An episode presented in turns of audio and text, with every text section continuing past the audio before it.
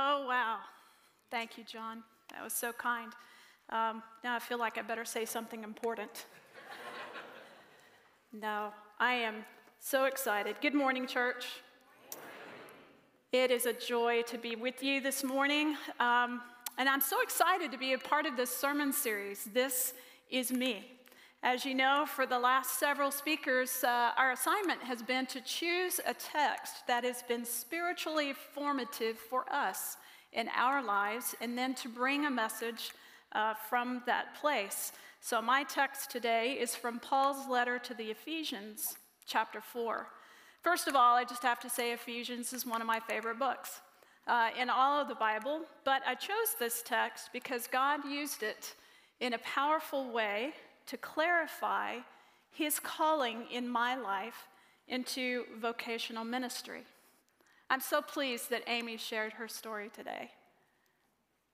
And I'm going to share with you just a little bit of mine to hear another slant or another idea in how God can call folks. Now, I was in middle school. When I was in middle school, I felt God nudging me toward this idea of ministry, vocational ministry. How many of you guys are in middle school? Anybody? Yeah, quite a few. I was your age. I felt the Spirit nudging, but it wasn't clear. I didn't know quite what that meant. Of course, I didn't, man, President of the United States, that just, that never would have, would have crossed my mind. I felt the Spirit nudging me, but I wasn't quite sure what that would look like. Yet, even with lack of clarity, I already knew that I enjoyed God's Word. I enjoyed talking about God's Word, and I had some kind of joy in talking about that and helping people know God better and love Him. Even as a kid, uh, I'll give you an example of something in my church growing up. The senior adult department at my church would invite kids to come in to the opening assembly of their Sunday school department. Anybody remember those opening assemblies, Sunday school departments? Yeah, us oldies in the room. They would invite kids to come into their department and give the opening devotional. It was about a five minute devotional. Now, what were they thinking? I'm sure that I didn't provide any profound content in those moments, and yet I blessed them because those dear folks nurtured me and gave me the opportunity to explore and to discover my gifts. A few years later, during my sophomore year in college, I very distinctly remember the moment when God gave me my lifelong job description. I was in my dorm room reading Ephesians 4. You know, one of those rooms where your bed and your bookcase and your desk are all the same piece of furniture. Uh, I, was, I was sitting in there. And when I got to verse 11, it was as if a light literally came on and shone down on the page and highlighted it for me. Now, it's difficult to describe those kinds of experiences, but just suffice it to say that the Spirit got my attention. And in the old NIV translation, it read, It was he who gave some to be apostles, and some to be prophets, and some to be evangelists, and some to be pastors and teachers. And those two words really grabbed my attention. Pastors and teachers. For what purpose? To prepare God's people for works of service. This was me. I knew it deep down in my soul that I wanted to spend the rest of my life doing this. Somehow, equipping God's people. Well, it's been a few years since I was a sophomore in college. Nope, I'm not going to tell you how many. But this is still me. Whether it has been through being on church staff or teaching seminary students or being um, a soul companion for pastors and for nonprofit leaders, which is such a joy right now. I see that God has been faithful and gracious to give me a part in equipping the saints. I share my story, and I know Amy shares her story because we want to be an encouragement to other women, to other girls in our church family who might be feeling the Spirit's nudge. And I want to say thank you, Valley Ranch Baptist Church. Thank you for being a church family where everyone's gifts are nurtured and encouraged and valued. I love this church. And in this particular season, I believe God wants to do something transformative, is doing something transformative in the life of our church. I sense it in many ways, but like these conversations we've had out in the lobby uh, the last couple of months, I've really seen and sensed the transformative work of the Spirit in us. I believe this season is an opportunity for a growth spurt.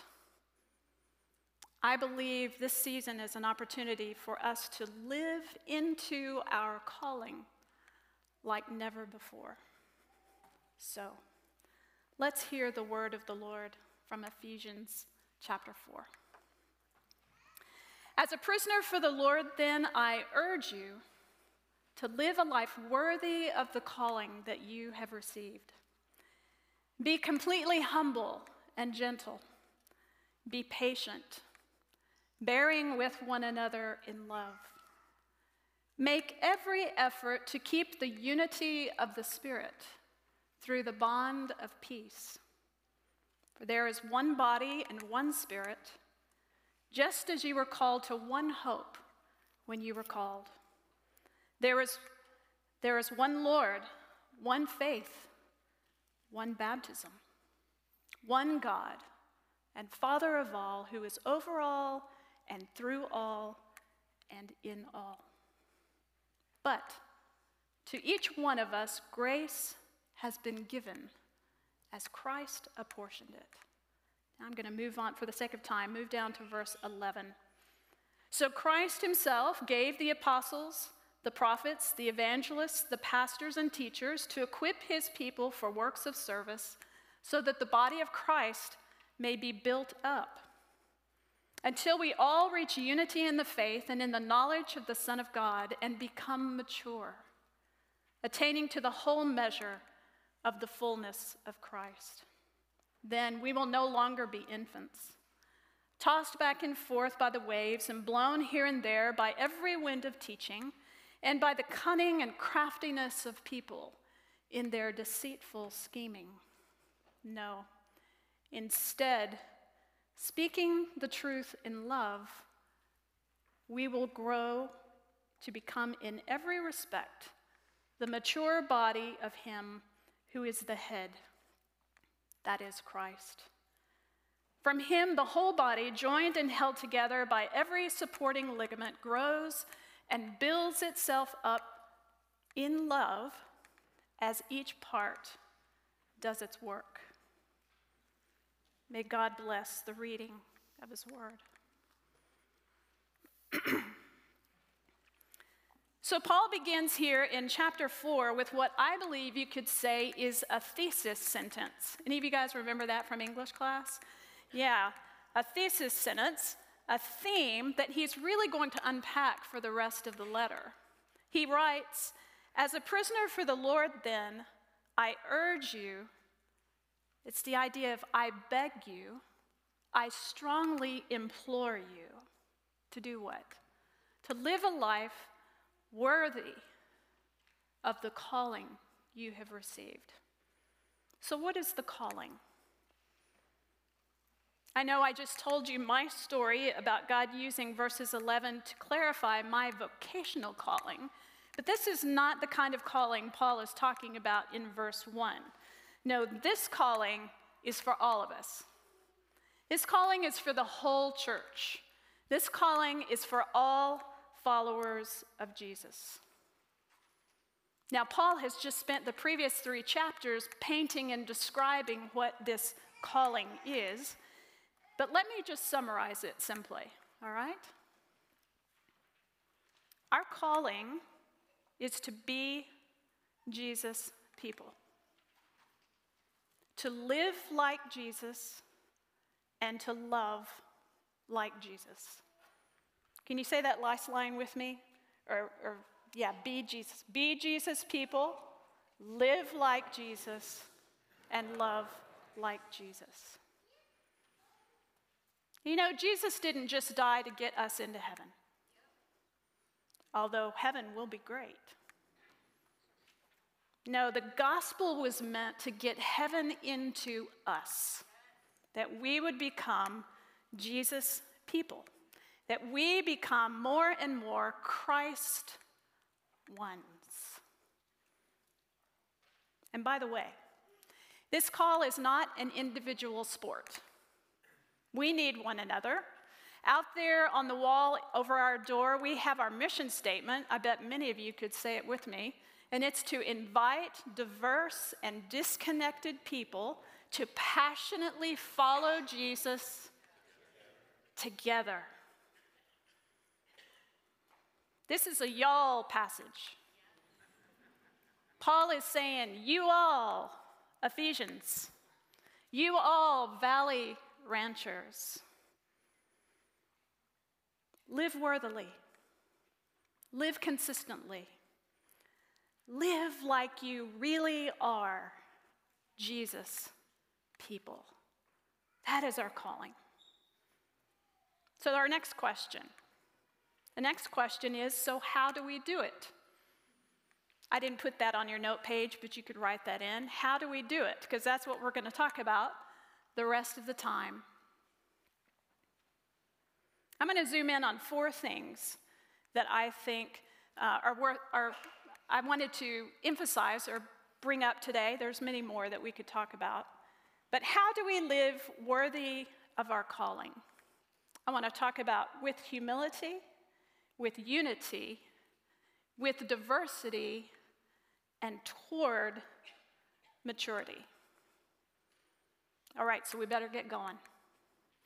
Paul, in verse 2, look at verse 2, says, Be completely humble and gentle, be patient, bearing with one another in love.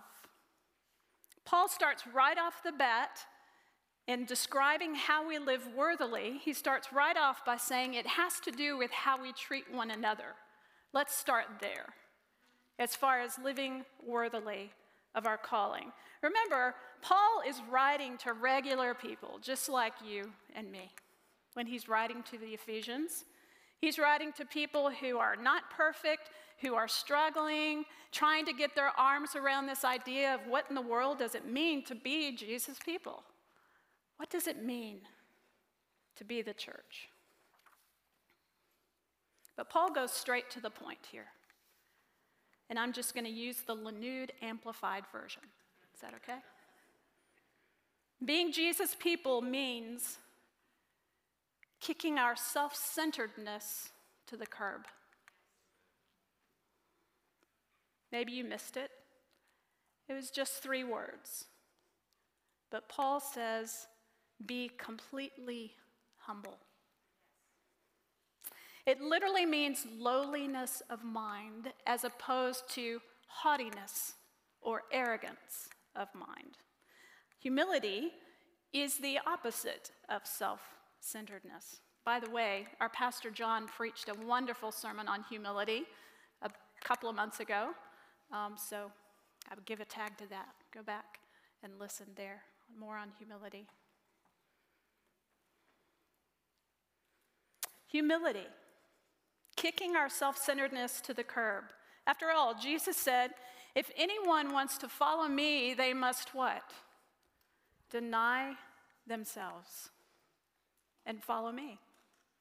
Paul said in another letter to another church, to the Philippians, in chapter 2, he said, Do nothing out of selfish ambition or vain conceit, but in humility Consider others above yourselves. Dallas Willard is one of my favorite authors. And my Grow Group peeps are giggling right now because they can't believe I've restrained myself so long to not quote him until now. But hear what he says about humility. He says the gospel is presented today with very little connection to the complete surrender of our lives to God. Thus, we miss the central necessity of dying to self. Humility is the beautiful condition of people who have learned to surrender their desires, their glory, their power.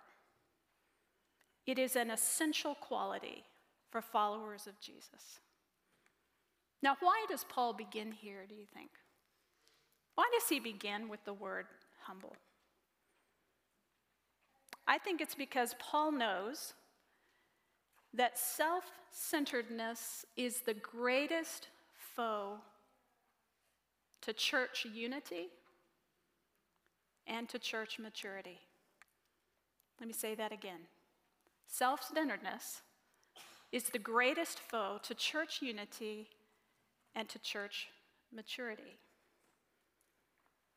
It is what most often keeps us from living worthy of the call.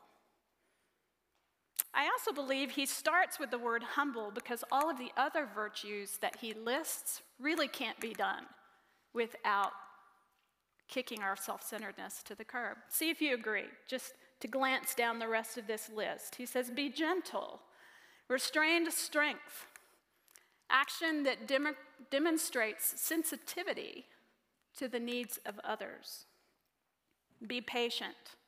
Oh, we don't like to talk about patience, do we? I love the definition I came across recently.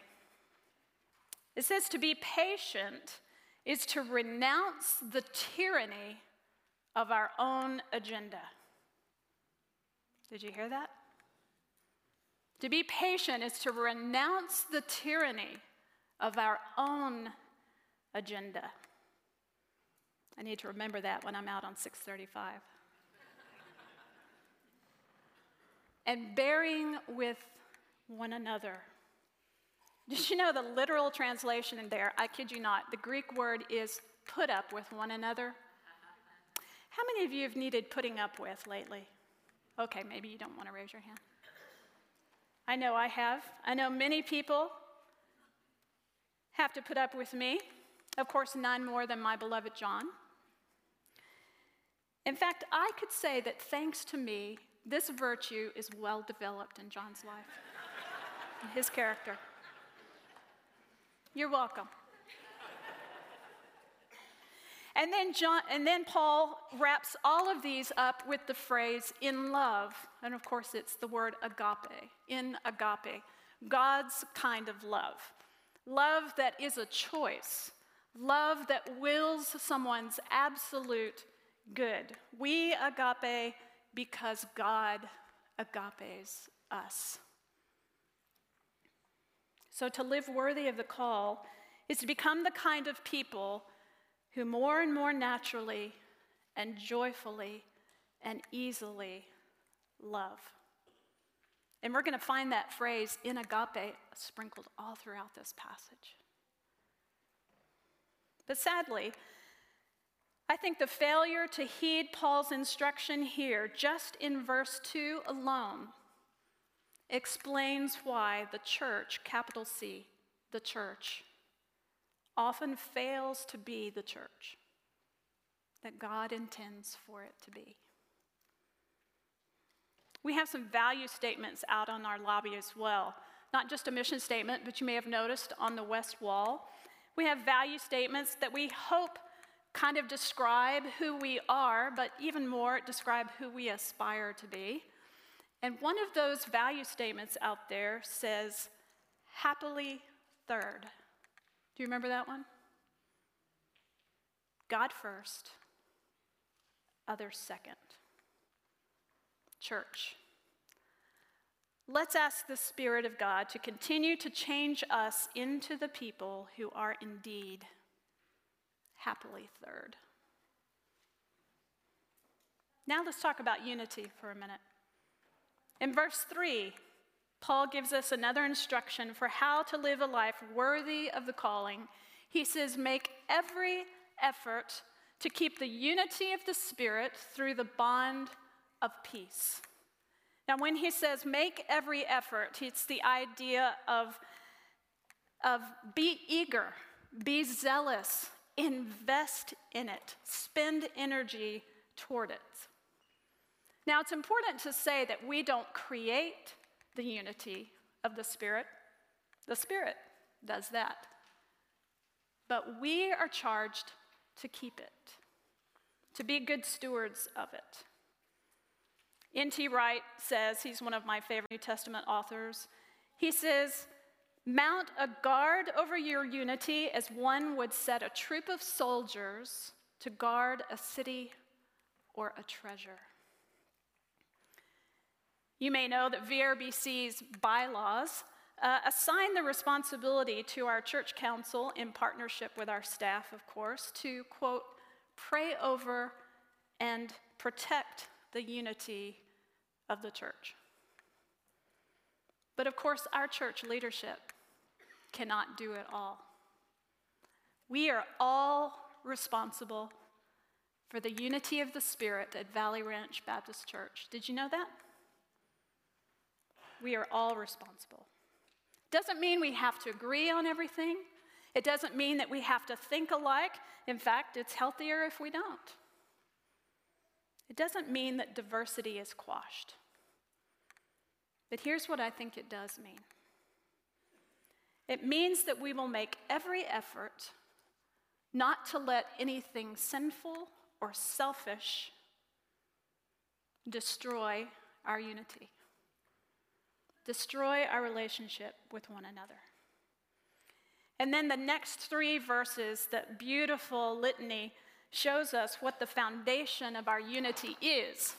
It's not our own willpower, it's not, the, it's not our own character, it's found in the character of God Himself, the oneness of God. One Spirit, one Lord, one God. One of the most powerful, real expressions of unity in the Spirit that I ever witnessed was in South Sudan. I had the privilege of teaching in a tiny seminary there. This is a picture of one of the classes that I taught.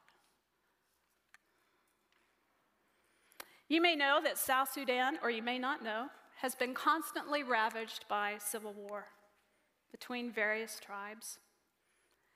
And as my class introduced themselves to me that day, it began to dawn on me that these young men who were introducing themselves to me were from all these warring tribes.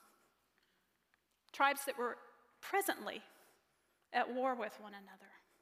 Yet, because of the transforming power of the gospel, these young men were worshiping together and praying together and studying God's word together and learning to understand one another better for the sole purpose of answering God's call to take the gospel to their people and beyond. One hope, one Lord,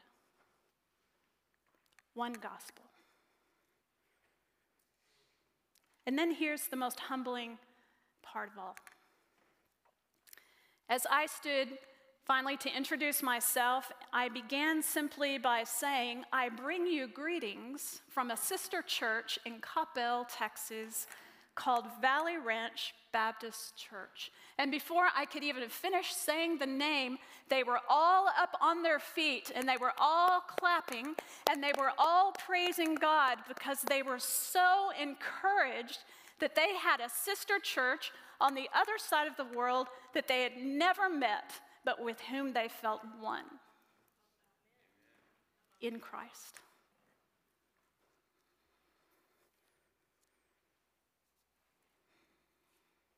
When I think about all that these folks had to overcome to be Jesus people. The things that can ruffle my feathers are pretty insignificant. The scary thing is that in times of transition like we are in, we become especially vulnerable to disunity. And we have an enemy who you can be sure will do his level best to steal it. So, church, let's ask the Spirit of God to empower us in this season to cherish and to protect the unity that the Spirit has given us that is so sweet. Amen? Amen. A little bit then on diversity. Paul pivots in verse 7 and he says, But to each one of us, grace has been given, or gifts have been given, as Christ apportioned it. Every one of us given gifts for the purpose of building up the body of Christ, to be this new society, to be this community of Jesus people. And you know what? Daily, weekly, many of you are putting your gifts to work for the sake of the kingdom of God. And it is a beautiful thing to see. I don't know if you're up here on a regular basis, but not just on Sunday morning, but any day of the week up here in this building, and of course beyond this building, people are using their gifts to build up the body of Christ and to make the gospel known. We need each other. And if you are new to our fellowship, I just want to say we are eager for you to make this church body richer and stronger with your gifts that God has given you. So please don't hold back. Join us. Now, I just want to say a quick word about those verses I described my calling with, verses 11 and 12. Remember, it said, Everyone's given gifts, but in this particular verse, Paul describes a subset of gifts about Christian leaders. Now, I think it's important to say this subset of gifts are not better than any of the other gifts. These gifts are not over any of the other gifts. They just have a particular purpose. Do you remember what the pastor's and teacher's purpose is? To equip God's people. Do you think of our pastors at VRBC this way? They are the equippers, we are actually the ministers that are sent out to be light and to take the love of Jesus into our spheres of influence. We are blessed, church. We have gifted pastors. Amen. Thank you. I heard that. And they are passionate about their calling to equip us to live out our calling. So, we live worthy of our calling through unity and diversity. Now, we have another value out on our wall that I just want to point out. Maybe you're already thinking about it. That value says different together, unique, yet one. It's tricky. It's not easy. But it's how we live worthy of the calling. And finally, Paul says we are doing all of this toward maturity. In other words, this is how we're going to know, folks, when we are living worthy of the call. This is what it's going to begin to look like. We will begin to look more and more like Jesus. He uses several phrases in, in this verse here to describe it. He says, so that the body of Christ may be built up. This implies the idea of cohesiveness or strength giving strength to the body. He says, until we all reach unity in the faith and in the knowledge of the Son of God. This implies an intentional discipleship. In other words, as we literally rearrange our lives around what Jesus said and did, then we become more like him.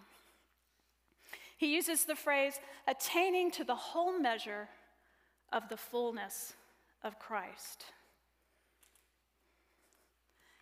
Do you remember in, one, in our last Forward Together conversation out there in the lobby?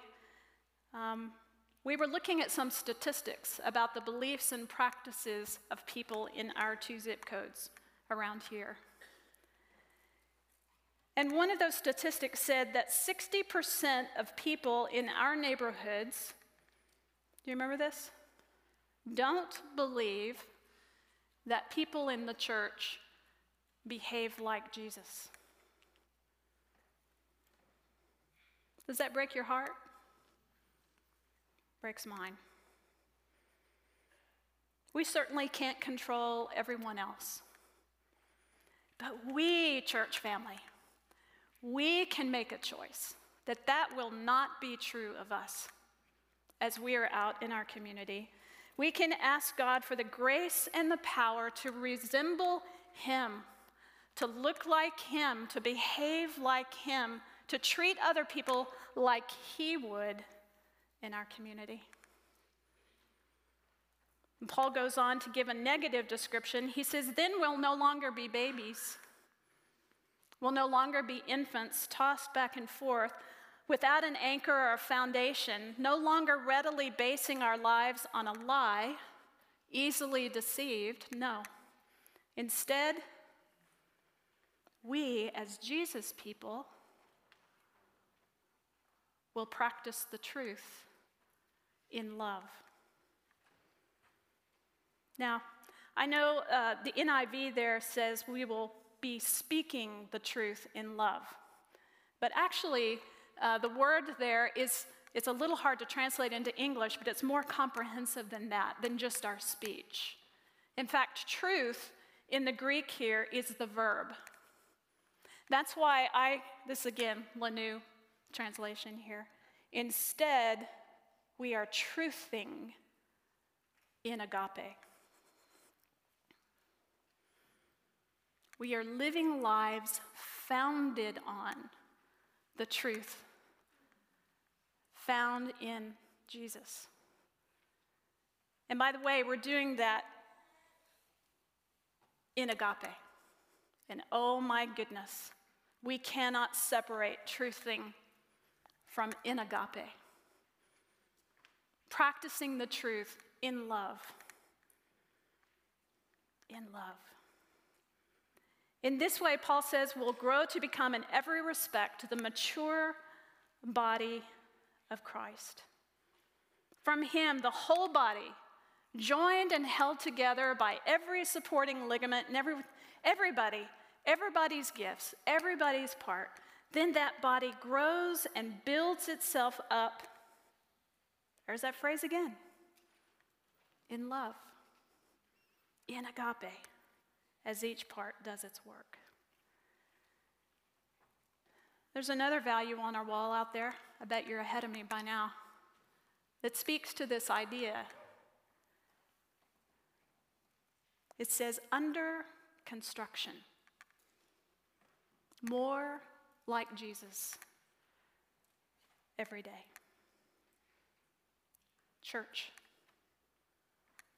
Let's ask the Spirit to continue to show us, especially in this season, how to grow up into the likeness of Jesus as we live our daily lives out in our community. Our calling is to live like Jesus and to love like Jesus. I believe that this is a time when God wants to empower us and to show us how to do that like never before. So let's ask Him. Let's seek his face to show us and empower us to do this. Because after all, our calling is not on hold. Would you pray with me? Father, beautiful Trinity, empower us, we pray, to be Jesus' people, to live like you, to love like you. By your grace, through your power, would you please make it so in us? In these days we pray. Amen. Thank you.